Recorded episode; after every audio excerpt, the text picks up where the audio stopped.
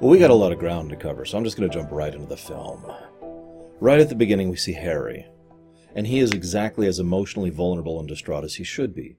He just watched someone who was a friend, who was somewhat close to him, uh, be murdered. Like ignoring the return of Voldemort, or ignoring the return of some great dark wizard of evil. That's that's not exactly pleasant. So of course, naturally, uh, uh, Mr. Dursley, not Vernon, the kid, decides to push that a little bit too far. A couple of things I find interesting about this. First, you'll notice that Harry, of course, rushes him and shoves the wand right up under his neck, right? And as he's doing it, everyone else in the gang, in Mr. Dursley's gang, is just, ha ha ha, he's got his stick, isn't that cute? Dudley's like, oh god, oh god. He's actually afraid of it, as he should be. He knows what magic is and that it's real. Then the storm comes in as the Dementors show up, and he starts freaking out. You, I, I'm not doing this. You, what are you doing? I'm not doing this. No, no. Dementors show up. so, thankfully, Mrs. Figg was nearby, which means a little bit more for those of you who read the books. By the way, um, this is going to be relevant to the very next scene, but uh, I know that this film is rather substantially different from the books. I mean, they all have been to some extent or another, but I feel like five, six, and seven, and seven and a half are the ones where they really start to diverge from the books rather substantially. Now, I'm not saying that's a good thing. I'm not saying it's a bad thing. I know some people who are uh, rather adamantly on one side or the other of that particular debate. I'm just, it's whatever. No, what I am interested in, what I am curious of, is how it shines a little bit of a different light under certain circumstances. I also want, I'm going to say something kind of strange. I want to give special praise for how they adapted Five into the movie. I, I thought about getting a full list of all the changes because it's rather substantial. But most of it is looking at what should be, looking at what shouldn't be, and trying to address the point of a scene rather than the, the literal mechanics of a scene. So, for example, we have the insane asylum scene in the book, right? Uh, and it's like, hey, Mr. Lockhart, and you know, there's a bunch of stuff that happens. It's like, yay, woo. The main thrust of that scene is to get exposition on Neville and what happened to him with regards to Bellatrix Lestrange. That is then baked into another scene, so we can get the same general concept in a much more truncated format, and they don't have to make another set. In short, I think they did a good job. I imagine I'm going to get a lot of people who are angry at me for that, and that's okay. You know, I'm I'm not again, I'm not saying I prefer the movies. I just think they did a good job adapting the movies, okay? Now you're probably thinking, Laura, why are you bringing this up at this point? Well, the next thing we see is that Harry's expelled, and then they just kind of move on to the next scene. In the book, there was a, a flurry of letters, just letter, letter, letter. See, the point is because in the book, it's making it very clear early on that Harry is a pawn in, in politics, in the political game of the Ministry of Magic. In the movie, we do get that inference, but it doesn't happen until later. The book also makes it seem a little bit more like Dumbledore is just another politician, especially given how much he ignores Harry, whereas in the movie, it seems more like Dumbledore's are ignoring Harry for who knows why. No explanation is given at all. It's left as a complete mystery until the end when it's solved. Now, I point all this out because, again, not better, not worse. I mean, obviously, you can give your preference on it, but it is a completely different tone for certain events. I was actually finding myself thinking it's so strange because I don't think there's anyone like Harry Potter in real life. Not really. Even though Harry is mostly famous when it comes to his own nation. So even if we were just to limit it to someone who is extremely famous and extremely beloved and well liked just within their nation, I still don't think I could come up with anyone. Keanu Reeves, maybe? I don't know. Imagine if the current president of the United States was trying to use Keanu Reeves as as part of a political game, and okay, that doesn't it doesn't get across. It doesn't get across. There's no equivalent. Moving on. So we get introduced to Tonks and Kingsley, which is awesome. I wish they were actually in the film. I think Tonks has a total of three scenes. And we see a very brief thing about her hair changing color, and that's it. Although that is a good way to exposit that she can do that. And Sirius. Now, I just got to say, um, I am legitimately impressed what they were able to do with Sirius Black in this film. He looks affable, warm, loving, kind. He also looks madman and insane back in three. But my point being, they do a really good job. Gary Oldman, I mean, he's a great actor. he's he's probably in my top 50 of actors, which I know sounds like a lot, but trust me, it, it's hard to get into that top 50. I've seen a lot of actors in my life. And Gary Oldman probably deserves to be in that top 50. But usually he does a slightly darker role. Seeing him so effortlessly pull off this kind of fatherly figure, though, this warm, embracing figure, it's actually kind of strange to see. I mean, it's not that surprising. The man has talent, and he does it flawlessly. Sirius clearly comes across as someone who really, really cares about Harry. There's a lot of exposition that is uh, not stated outright in the film that is nevertheless gotten across with regards to the relationship between Sirius and Harry. Now, granted, they also got some interactions back in the fourth film, but my point overall being that we don't need to sit down and have the movie say, and that, and so Harry feels very fondly of his his basically father, his godfather, who cares about him deeply, and in addition to wanting him to be kind of like his own father, treats him as if he's already a grown adult, and has a bit of a rebellious streak thanks to the fact that he himself rebelled from his family. They don't need to exposit all that we get all that. It's all shown there. The only part of that that's actually straight up exposited is how he mentions how he bailed on his home, which they're in for the headquarters, very early on. That's it. Harry is also very disconnected. This is probably one of the biggest themes of this particular film. Whether it's a theme of the book is debatable, but I, I would actually argue this is probably the second biggest theme here overall. Whether you are alone or whether you're part of a group as someone who covers JRPGs on a regular basis, I have to say that I am rather familiar with the my friends are my power trope. But as I have said many times, tropes aren't bad. Cliches aren't bad. It's how you use them and what you do with them. And I happen to actually really enjoy the very concept of cooperation, coordination, teamwork, etc. Um, one of my favorite games of all time, Final Fantasy VI, is all about the bonds that connect people to each other. Now, why am I bringing this up? Because Harry is functionally disconnected from everyone for a huge chunk of this film. And we see it right off the beginning. Dumbledore said, we don't need to keep you in the loop. And another good example of expedition. In the book, they mention how Harry's been just in the dark for months at this point. But in the film, we don't get that until this scene, where they're like, oh God, we wanted to write you, we wanted to tell you, and why didn't you? Why didn't you? By simple, logical, natural dialogue, the exposition is still shoved on screen, and done very efficiently. This is part of why I say I think they did a good job of p- taking book to film. Just, just, just ma- making my point further here. So, this also brings me to another bit. Um, this is when I want to talk about Fudge, Cornelius Fudge, because Fudge, he was kind of a, a poofster, really. Uh, in the previous books and films. He was designed to just be like, oh yes, the, the kindly but inept minister you ever see the? Uh, you ever see the show Yes Minister? Because I could see him being on that show, like like just copy one to one. if you haven't seen that show, don't. It's extremely depressing, funny as hell. it's it's one of the most cynical shows I've ever seen in my life. Uh, I find it very funny, which probably says something about me. Fudge, though, well, I want to give special praise to the actor and I suppose the director as well, because the way he portrays this role is as if it's just logical. I mean, you just told me that Martians are invading from the moon. I mean, that's just stupid. That they don't even come from the moon. They come from Mars. Why would they be coming from the moon? Okay, look. Now, I know you and I trust you. You know, we've, we've been working for, together for a long time, but for you to just kind of out of nowhere just tell me that Martians are coming from the moon. That doesn't, there's got to be a reason for that. There's got to be some kind of purpose in that. Because if Martians really were coming from the moon, that would be terrifying. They, they did this once before. I was alive during that time. I was probably in the government at that point in time, and I don't know if I could take that kind of pressure. I don't know if I could withstand knowing that that's true. So it, I mean, so the fact that it's just so nonsensical, it has to be, you're after my job that's it. That's it, isn't it? You've got all this power and all this money. You've got the, the schooling. You've got the backing of half the wizarding world. Uh, of course, what you're really after is, is my position. You want to finish your career on top as the new minister of magic. That, uh, okay. Okay, that makes so much more sense. That is so much better than saying that Voldemort is back, which is the analogy for the Martians thing, if I didn't make that clear.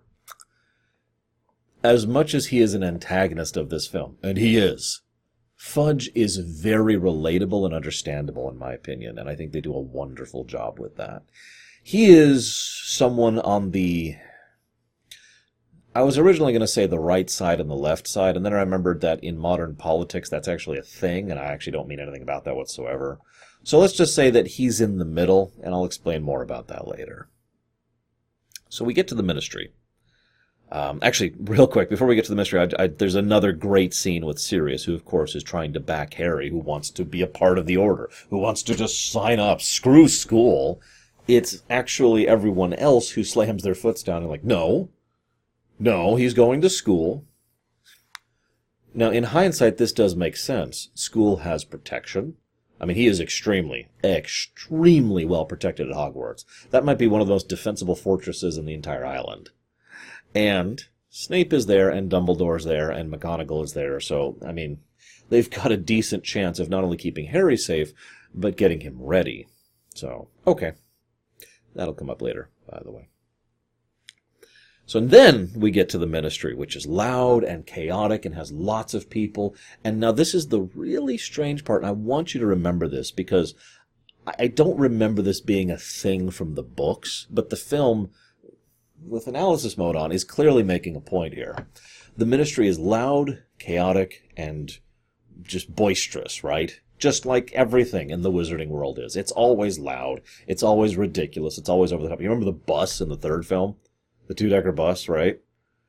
All of these things are just.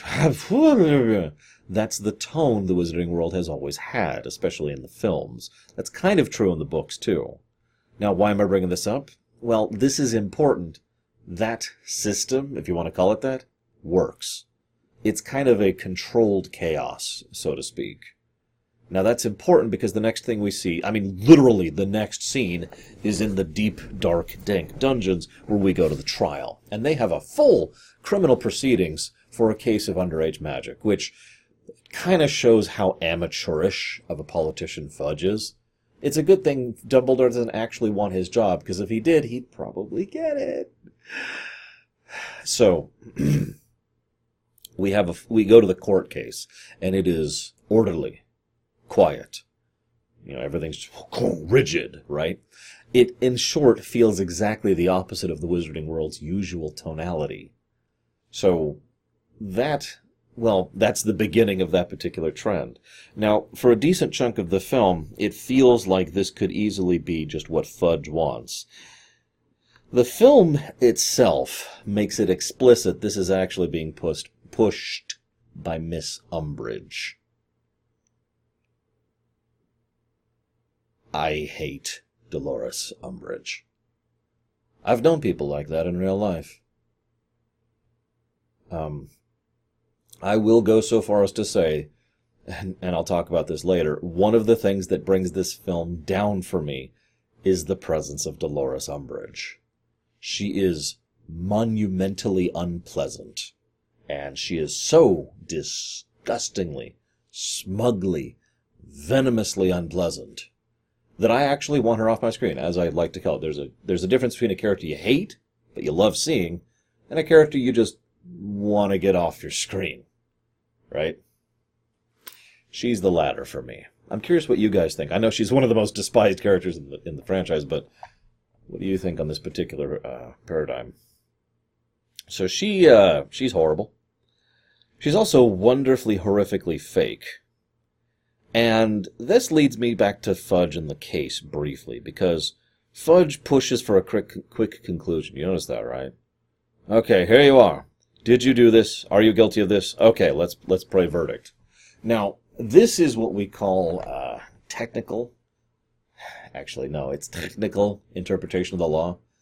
Funny fact, the I've I've used that term technically for years. The origination of that term was specifically because of lawyers technically interpreting the law to do wrong, to do something incorrect. Um, that's what Fudge does here. Because he looks at the situation as if the only things that matter are, did you do this? The end.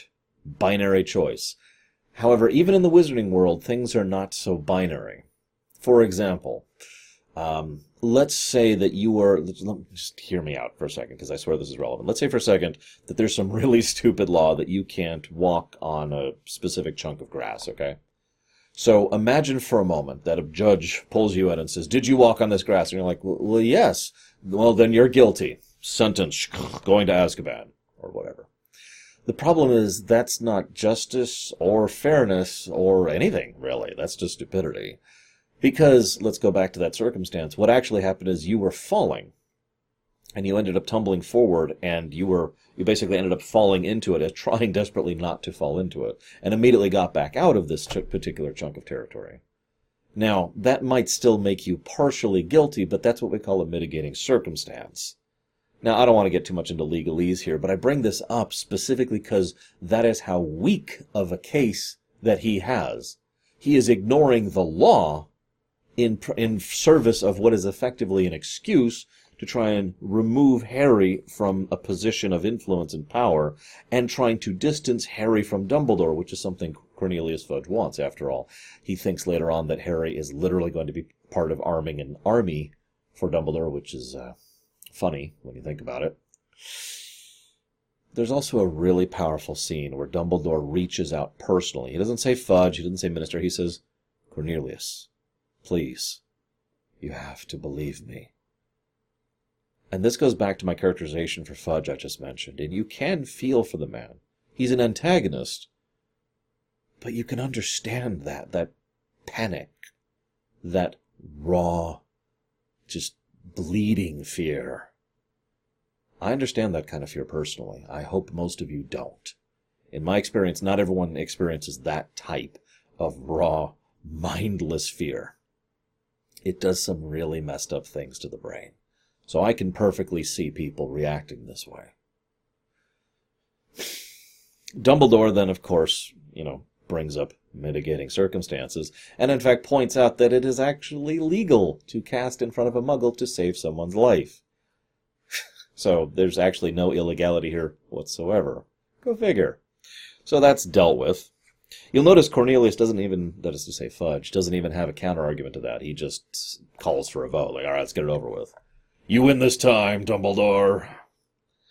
But yeah, this is when we're also introduced to Umbridge, who is horrible, as usual.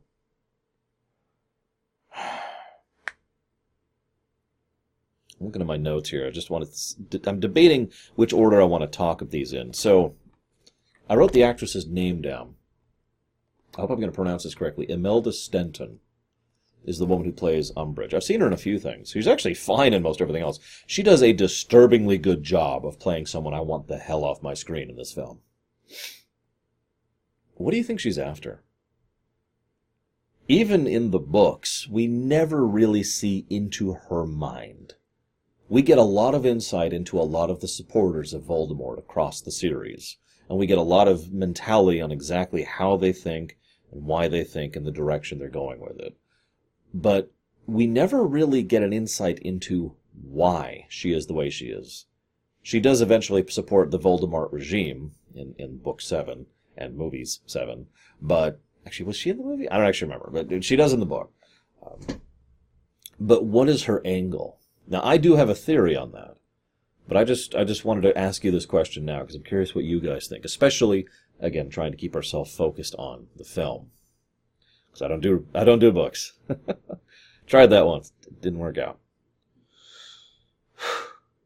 So now we see uh, Voldemort starting to reach out to Harry, just in tiny little tidbits. It could be argued that he's just kind of scouting you know, play, seeing the field, seeing how it works, trying to play at their connection. Now that Voldemort is fully, you know, aware and cognizant and has his own body and blah blah blah. This is also when we encounter Luna Lovegood, who might actually be my favorite character in the entire franchise. I'm not sure, but she's definitely up there.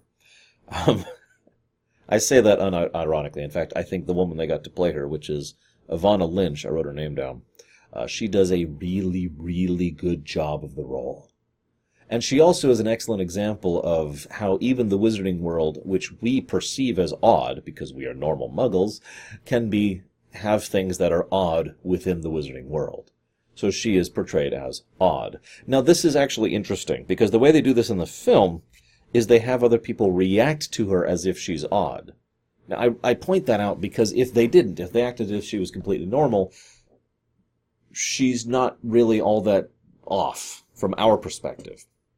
She's just another wizard who's weird. They're all weird. All of them are kooky, right? That's kind of a point. There are very few wizards who are all austere and serious. For the most part, they're all just. So we would just look at her and be like, okay, it is important that the other characters act as if she's a little bit weird so that we can then understand that by their standards, she is weird. I'll circle back to that point later, too. So, obviously, the drama I mentioned of politics is affecting Harry in his school life. Thankfully, they kind of de emphasize this. There's a bit with Seamus, uh, twice, actually. And I, I want to talk about this briefly because this is probably the best specific down to earth showcasing of the crime of fear in the entire film, in my opinion. Seamus is like rah at Harry, and Harry reacts badly. Now you notice Seamus, well, he starts off kind of bad.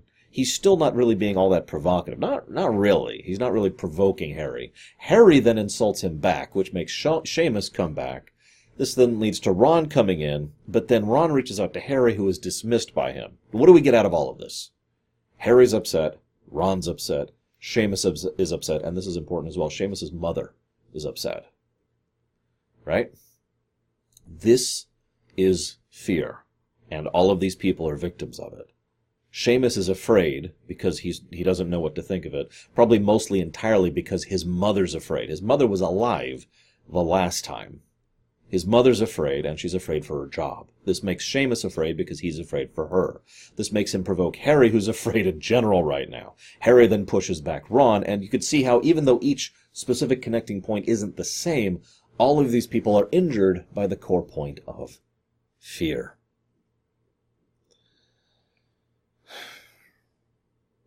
Look at my notes. Um, yeah, so let's let's talk about Umbridge some more. I, I love talking about her. She's just so wonderful.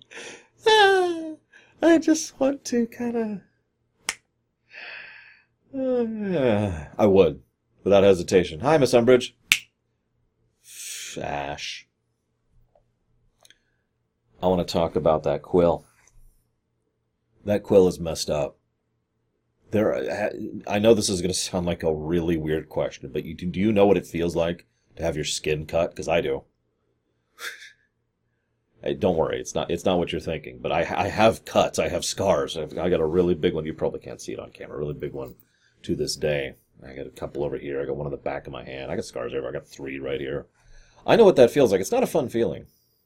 I have a pretty high pain tolerance, but there's something unique about your skin being cut. And what his what this thing does, the movie shows it differently than the book, is you write and then it just it writes it in it carves it into your hand. It's also into your hand in general, which is a pretty sensitive area. It's not the palm of your hand. That would be messed up beyond words. It, instead, it's only extremely messed up because it's on the back of your hand. And um, yeah, I don't even know where to start with this it literally writes the message in blood of the person. That is the definition of a cursed artifact. If this was Dungeons and Dragons, and I had that item be found by my players, they would be like, "Oh my god, this is extremely cursed. We need to destroy it." Or, or maybe try to, you know, uncurse it, because God, this is evil and horrible, and Dolores Umbridge just happens to have this thing. As we see later, she also knows the, Cru- the Cruciatus curse, so, uh, says a lot, doesn't it? There's this really good scene. I, I, do appreciate this director quite a lot. Um, there's this really good scene where she is uh, confronting McGonagall. They're on the staircase. Brilliant, brilliant choice by the director. Because what happens? McGonagall, the actress, uh, oh, I can't think of her name. I'm not going to try. The actress who plays McGonagall is substantially taller than uh, Imelda Staunton, who plays Umbridge. So they start off like here, and then Umbridge takes a step up and continues the conversation. Then McGonagall takes a step up and continues the conversation at level. Then Umbridge takes another step up as she brings in the authority of the ministry. McGonagall then takes a step down as the conversation winds down, as she is horrified by what she's seeing. And the whole time, as a result of this, their their eye level kind of goes from it's this to this to this to this to this to this, and we can see the the literal physical flow of the conversation. It was a very very inspired choice, one of the best directing choices in the whole film, in my opinion. I know minor things, but I I love this kind of stuff. We see a bit of an aside where Luna takes Harry and they're feeding the Thestrals, right? This is a good scene because it also kind of shows why Luna is such an important friend for someone like Harry. Everyone else, especially the big two, you know, Ron and Hermione, they're both kind of keeping their distance, and that makes sense. You know, they know him, they know he needs his distance, they know he's being standoffish, and they know what he's been through, so they're being respectful. Luna, of course, just kind of innocently says, I think the Dark Lord wants you to feel alone. Because, well, that way you'll be easier to defeat. And it's just such a duh statement. You can almost see the, the light bulb go up over Harry's face like, oh yeah. And the very next scene, jump cut, he's in the, the Great Hall reaching out to his friends. Like, hey, can I sit here? I want you to keep that in mind, by the way. That's a, that's a building point. As, as, as I said before, there's a couple of major points in this film. We then see a montage. And this is a montage of proclamations and of Umbridge being horrible. It's portrayed kind of in a silly manner. Like it's just antics. We also have the, the whimsical music for one of the only times in the film plays during this montage.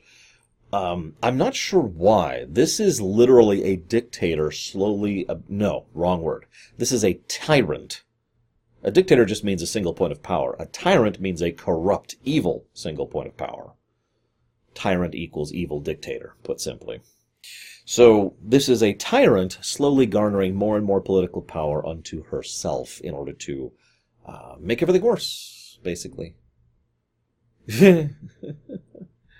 so we see this montage and we see her investigating the people and just looking down on everyone. We can tell she is a horribly bigoted racist, by the way. She makes that very clear, this film. That's probably one of her problems going back to my earlier point of what she's about. Then she tries to get Trelawney out. You remember Trelawney, right? You know, the ah, visions, prophecies, right? You know what I find funny? This isn't really shown in the films, but in the books, I know I said I wouldn't, but hear me out. I swear there's a point to be made here. She was portrayed as a, well, I don't want to say an antagonist, but an unpleasant thing. Uh, no, that's, that's not a good word uh, a disagreeable thing, something that Harry didn't want to deal with, a negative.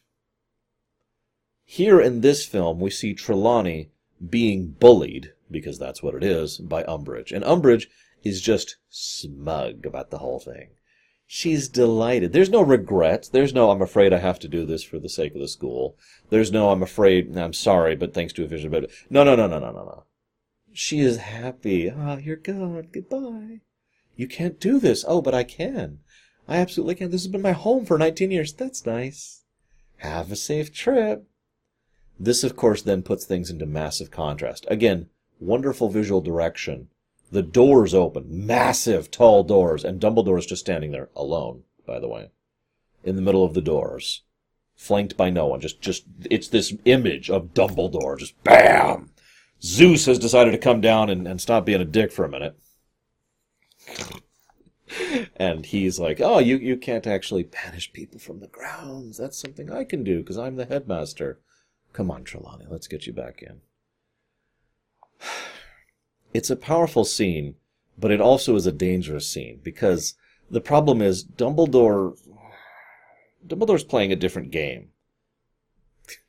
I know that sounds strange, but what I mean by that is Umbridge, Fudge, and the Ministry are playing checkers uh, Dumbledore is playing chess, but they are both playing the same game against each other, kind of, and that's the problem. you see, you're probably thinking, "What does it work?" Exactly. That is exactly what's going on here. So Dumbledore does very many smart things that enable him to push his game forward that actually cost him in the game that he's not really playing against the Ministry. This is a good example of this. This kind of overt move, politically speaking, is actually kind of a mistake. There's plenty of other ways he could have gone around this to make sure she was taken care of and to try and curtail the growing power of the Ministry. Instead, he just flat out says, yeah, come on in. Succumb. Eh. Anyways, this then leads to Hermione's point.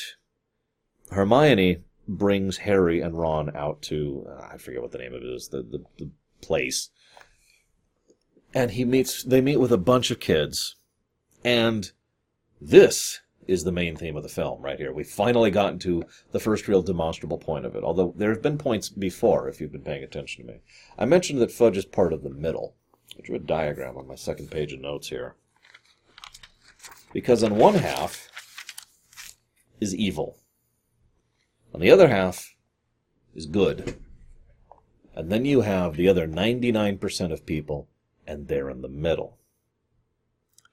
Given the times and given the build up, the whole film up to this point has been making the point clear that people like Fudge are in power and that no one is willing to, to fight and no one is willing to believe the truth and we're all going to go down like blind, stupid sheep because we refuse to stand up. And then this scene proves that that's actually completely wrong. This is Hermione's point that I already started the sentence with. That there are more people who are willing to think than you'd imagine in the middle. There are more people in there than, like, like I, am sorry, this is going to sound stupid, but how many times have you looked at the world and said, well, we're all screwed and everything's horrible forever? Now, I've argued against that mentality for uh, my entire life. That's how long it's been going on that I'm aware of. It's because when all you hear is the negative stories, and when all you see is negative media or negative press or negative concepts or negative whatever, it's kind of easy to build a framework. Your your mind naturally builds frameworks. That's what it's designed to do. I say designs. You know what I mean. That's that's what the mind does by design. There we go. That's a good way to put that. Your mind takes information and builds a larger picture out of it. So if you have, this is going to sound like the stupidest analogy ever, but if you're making a Lego piece, and let's assume red Legos are good things and blue Legos are bad things. I know this is, just bear with me, okay? And if all you get is like 50 blue Legos and like three red ones, what kind of picture are you going to have there? Right? The film then shows that that's not true because there are plenty of people who are not negative, who are not stupid, who are not blind, who are willing to do something about things. They're not good, really. They're in the middle, just like fudges. Now that's that's that's the point I made mentioned earlier. Fudge really is in the middle, just like most of these other people are. It's someone like Umbridge who is actually evil. Fudge is just another person. Now, Fudge is the kind of person who's like, can't deal with it. But I like that the film goes, goes out of its way to show that not everyone is like that. So they named themselves Dumbledore's Army. this is why as much as I enjoy doing it as, as, much as anyone else, if I was ever to do anything real, I wouldn't name it anything significant at all.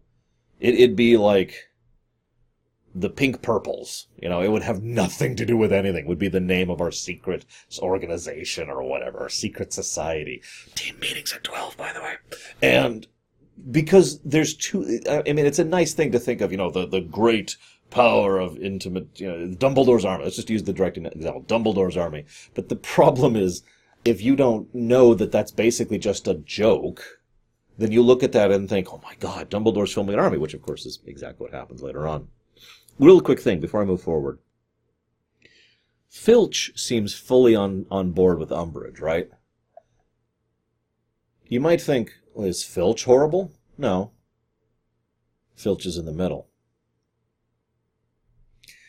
Filch, is mostly in this for comedic effect, but you can kind of see how he is being portrayed as someone who is on the other side of the fence, to put it into simplistic terms, as the kids who are willing to stand up and rebel. So the room of requirements shows up. On the one hand, it's basically the plot convenience room, and will be so for the next for this film and the next three films. On the other hand, this is, even amongst a setting in which magic is far more concretely defined, morphic properties of geological terrain is actually a pretty normal thing, uh, and I uh, a place that can change depending on the circumstances, that can physically alter its terrain and outline. Even Zelda does this to a very small extent. So the idea of a room that is a morphic room, that makes perfect sense to me. I, I don't have any problems with that. I also have to admit the film portrays it in a lot more limited fashion than most other things do. Uh, most most of the books do, I mean. So I'm actually kind of more okay with it in the film.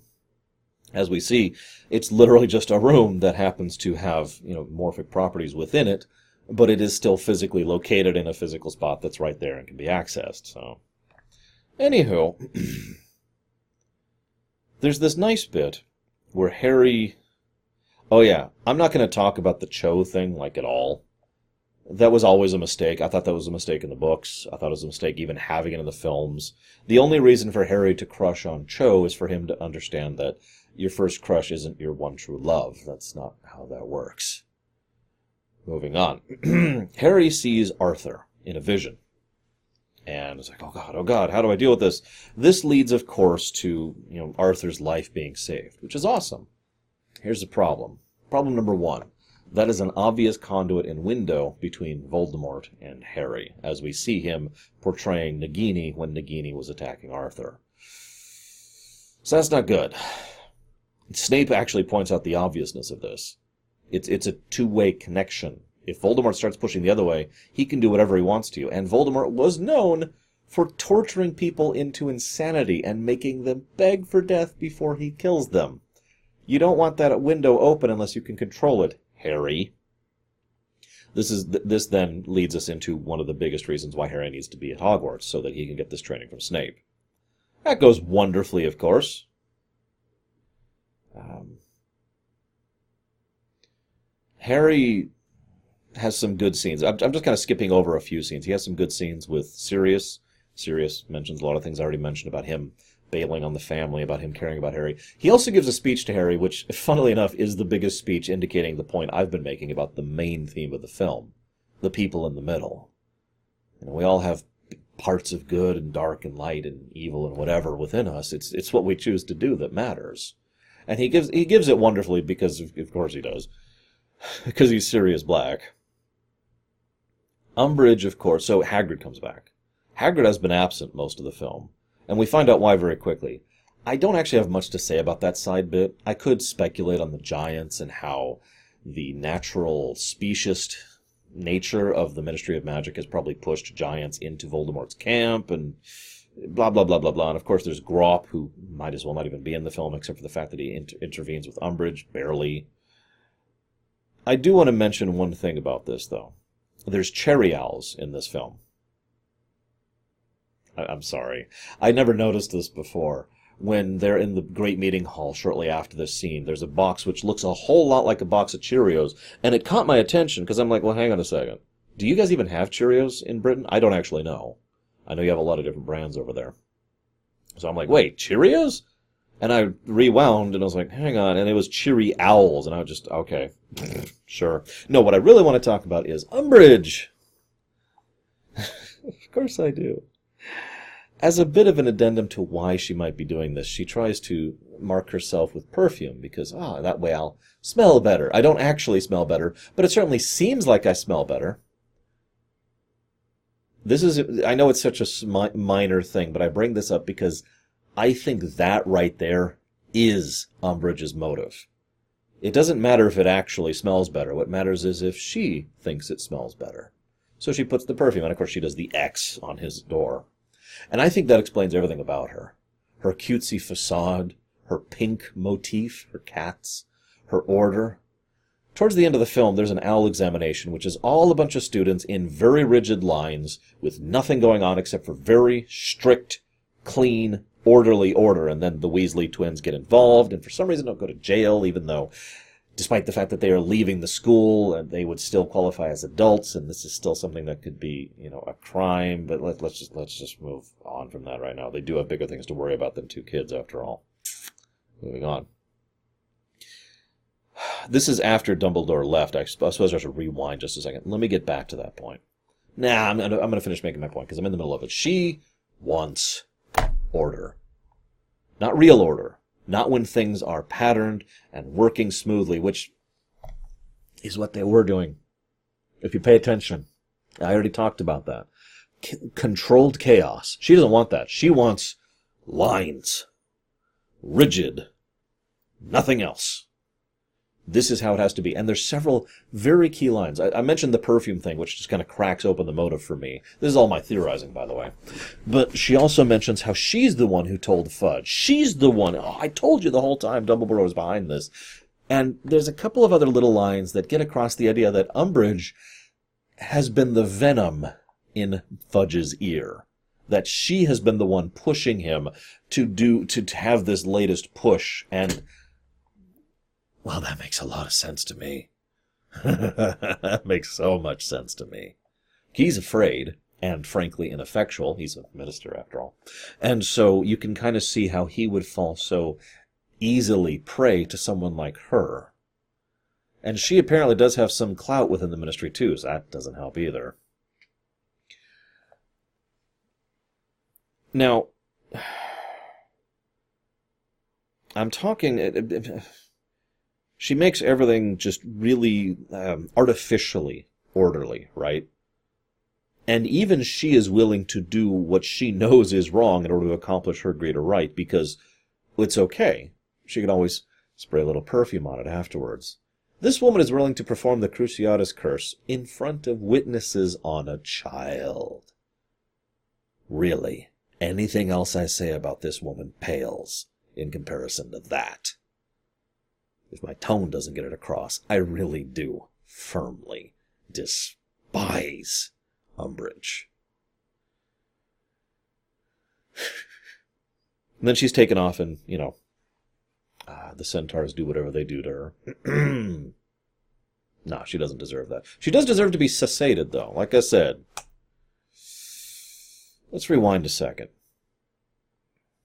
So there's a big breakout. Lestrange licks her tattoo. What I like about that, by the way, all of the characterization we need for Bellatrix Lestrange is gotten with that one scene, with that one action. That's all we need to know about her. I'm serious. It shows her devotion, her insanity, her unhinged nature, and her uh, unpleasantly uh, love affair with Voldemort himself. So yeah, yeah, no, that that's all I needed to see. Thanks. Dumbledore lays down his position because Dumbledore's army has been found out. This, of course, is probably the biggest point at which the chess versus checkers thing come in. Because they're playing at checkers. They're, they're playing at politics. Dumbledore is trying to defeat Voldemort and trying to get the world ready to go for Voldemort. And that means a lot of things, not the least of which being Harry has to be here and safe and keep getting lessons from Snape. So he immediately capitulates and says, Nope, yep, nope, you totally got me. I was doing it the whole time. Peace! And he's out. With style, of course, as Kingsley so accurately points out. What happens next is an interesting sequence of scenes, because it helps to show how, well, Sirius's point was valid, wasn't it? That a lot of the flashback in Snape's mind was cut, but we do see just enough to get across the point that James uh, was pretty horrible to Snape. He was a bully, to put it bluntly. Now, this is actually very powerful to anyone who's been following the series. And if you're on the fifth film, you probably have been. Because we've been encountering bullies since the first film. Or first book, if you prefer. The idea of bullying has been universally portrayed as negative, as it should be. It's a bad thing. So to see James bullying like that. That's a shock to the system. And we see how it has affected Snape so much that despite the stakes and despite understanding what it means, he still refuses to teach Harry anymore. That's, that's how much that hurt him. That's how much it still hurts him. Because Snape is, well, he's alone. Uh, you could argue that he has Dumbledore, and I would argue against that. Snape is mostly alone, very close to being completely alone. He firmly believes in that type of ideology. There's a point at which Harry says, the less you have, the less you care about, the, the less weaknesses you have, the less you have to lose, the less bad things can happen. And there is a very strong logic in that, and that is the path that Snape has taken. Despite that path, he is still wounded by bullying. And the very next scene is a little kid who I wrote down his name, Michael. I don't even know who the kid is, but they actually say his name is Michael. It's this little kid, and he's crying. Why? Because Umbridge is bullying him, forcing him to do the the lines with the cursed quills.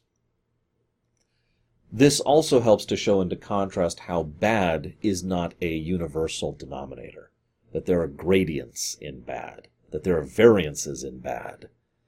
Because what James did was wrong, and what Umbridge does is monstrous. So Harry gives his big thing, like I just mentioned, you know, I mean, what, what are we going to do? We're going to should I be alone? Should we be together? And this is pretty much the final time Harry faces this particular question. This is when that particular theme concludes. Harry decides, you know, bonds of teamwork, cooperation, friendship, and love are more important than trying to stick it out for yourself. And as much as I point out that Snape mostly follows that mindset, I keep adding that proviso at the end. This is a bit spoiler for the future, but all I'm going to say is that it's pretty clear Snape isn't completely alone. Not like someone else I can mention. Voldemort, excuse me. Mm. So we, so they go. They try to deal with things. We got this. Um, this is also when the film does a clever little thing, uh, a little bit of a complexity. Uh, one of the things that fiction tends to do is, well, this happened this way, therefore that sets a standard, that sets a precedent, so it's going to happen that way going forward. Harry saw a vision, and that saved Arthur's life. So now he saw a vision, and it got Sirius killed. But he thought he was going to save Sirius's life, and instead, well, now the scene in the mist in the halls of mystery or mystery of magic, whatever it is, is, is much truncated from the book, and that's okay for me because some of those things were like the like the time room or the brain room. But uh I'm just going to fast forward through most of this because I only have one real thing to say about it, and that is Lucius Malfoy. Or Lucius is Malfoy's last name? Lu- Lucius. Lucius, um, he's interesting because he has been portrayed as if he is as bad as bad gets uh, in several films. But here he is. Ma- he has. He didn't really have a lot of presence in three or four. Now he's making a big comeback, and he is obviously an open, well, I say open, he's a obvious Death Eater. He is a supporter of Lord Voldemort, so he's one of the bad guys. But as the film has taken great pains to show, that doesn't, that's not a universal, unilateral, binary thing. And the film even then has the, has the amusement of putting him literally right next to Bellatrix Lestrange. By showing her in contrast to him, we can see the variances of bad and how different that tends to be. You'll notice Lucius is the one, and, and, this is, in my opinion, the beginning of them starting to show more layers and dimensions to Lucius and starting to gray him out a bit. Don't mistake me, he's not a good person. But I do think he's in the middle. I think he's just someone who has always sided with the side of power and prestige, that, that he's got the family tradition to uphold, pure blood, etc. He probably is actually a racist. I'm not sure. I don't have any evidence for or against. Not really. So, um, yeah. But then when, as, I mean, spoilers, as things progress in the future, we start to see that he is nowhere near as bad as some of the others. He is nowhere near on that level. And I've always gotten the very strong impression that Lucius didn't actually know just how bad bad could get underneath Voldemort. And once he was in there, he was kind of trapped. If I was to relate him to another character, for those of you who get this reference, I would say he's similar to Damar over on Deep Space Nine. He's not a good guy, but you can see how he's a substantial difference than, say, the female changeling. So Lucius reaches out to them, and, and there's this big, awesome scene, and then they escape, and then there's another big, awesome scene. Um, this is when the wisp thing really starts to come into overdrive. This is actually one of the things I don't like about this film and future films. They do this wisp thing. They just turn into ghosts and fly around, and yeah, I don't know. I don't I don't like it. It's not my thing. It's a good visual effect. I just I just don't care for it. And uh, then there's also probably I'd say one of the best scenes in the entire film. Get away from my godson, slug! And he just punches him in the face. Oh, I love that so much. So Sirius Black dies in such a way that it's it's very final. There's that's that he's gone. He was hit by the killing curse and then passed through the veil. We don't even know 100% what that thing is. It's just the place where they study death. So that's fun. This, of course, leads to Harry. Fun fact apparently, uh, uh, Daniel Radcliffe, I think, the guy who plays Harry Potter, does actually let out just an absolutely gut wrenching, horrifying scream. And they ended up getting rid of it, muting it, um, because it was too horrible. And I mean, the muting effect still works. It gets across the point because most of the next scene kind of goes dull and the sound just kind of goes away for almost a solid minute before it starts to come back right about when he confronts uh, Lestrange up top. And he hits her with Crucio. This again shows the comparison and the point that that Sirius himself made. We all have good and bad in us, right? It depends on what we do with it. And I point this out because this again is another nice parallel, or I guess complete competing point to Umbridge. Remember, and I'm going to make this point really clear, Miss Dolores Umbridge was willing to use the, the, the pain curse as a method of torturing information out of someone who was a child in front of witnesses. Meanwhile, Harry is trying to use it, fails, by the way, but tries to use it against someone who just murdered his godfather. Bit of a difference. Again, funnily enough, this actually ties back to the theme of the trial at the very beginning, doesn't it? Sure, you did it, but why did you do it? What were the mitigating circumstances? All of those additional little details matter. Voldemort, of course, eggs him on. Harry doesn't decide to kill her. And Voldemort denounces him as just weak. You know why? Because Harry refused to murder an enemy. Okay, that makes sense. Then, uh, Dumbledore comes in. I hope I pronounce this right. Rafe Fiennes? Ralph Fiennes? His name is spelled Ralph Fiennes, but that is not how it's pronounced, and I know that. I have tried for years to get used to how he pronounces it. I think it's Ralph. I have a, a guide here, and I'm still screwing it up, but I know it's Fiennes is, is the last name. He's, uh, in my opinion, a very good actor. I don't know if he's the top 50 quality like Mr. Oldman, but he's definitely up there. And uh, you can tell he's just having fun with the role. What he portrays in his brief show, because he doesn't actually get a lot of screen time in this film, what he portrays is someone who is supremely confident of his position, except when it's challenged. Now, if you don't understand that, let me try that again. Let's say that you are a firm believer in such and such, and then you see something that challenges it. There's only two ways to deal with that. No, no, it can't be true. Denial, fear, or trying to acknowledge, accept, embrace, and move on. Yes, I just compared Voldemort to Fudge, but not in a positive way in either direction. Voldemort, in his own way, is still ruled by the same fear that he uses on everyone else. And I'll circle back to that point because the first thing I want to talk about is the fight.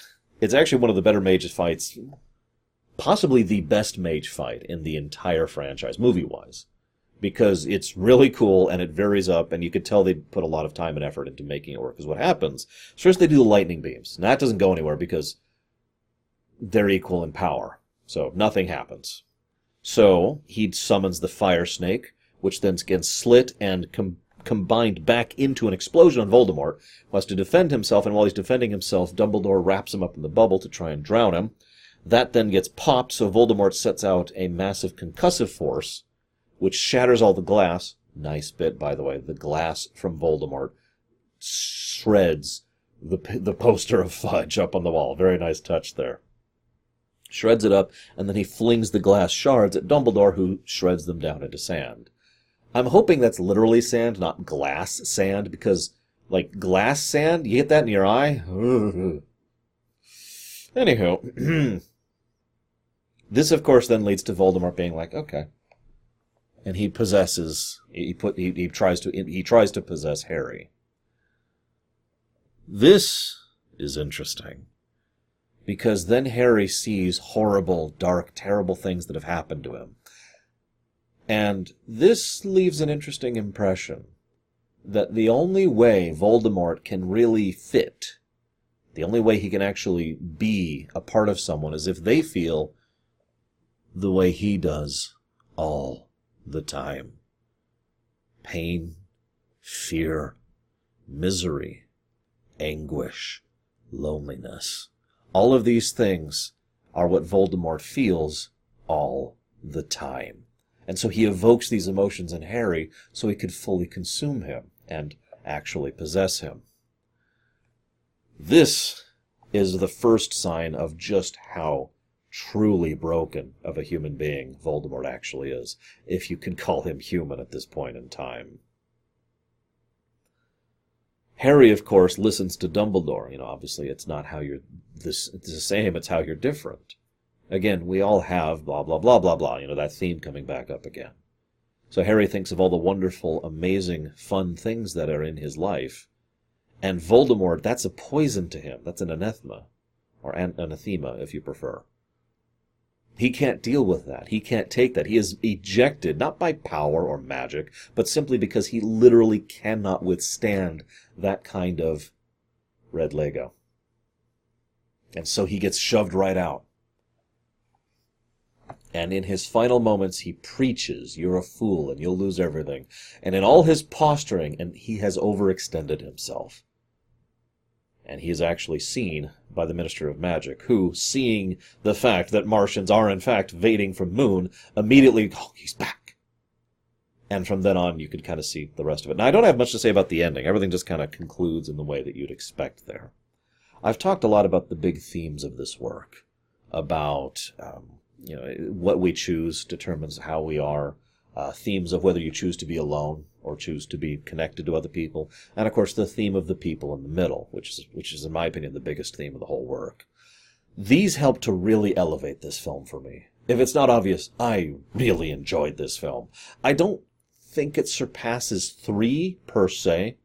If I was to use my own terminology for the reviews I actually do, I would say five has more positives than three, but also has more negatives than it, which I think is what kind of pulls it a little bit below three in terms of overall quality.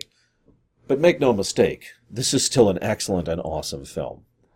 A film which I hope you have enjoyed my thoughts on, and in which I will see you next time.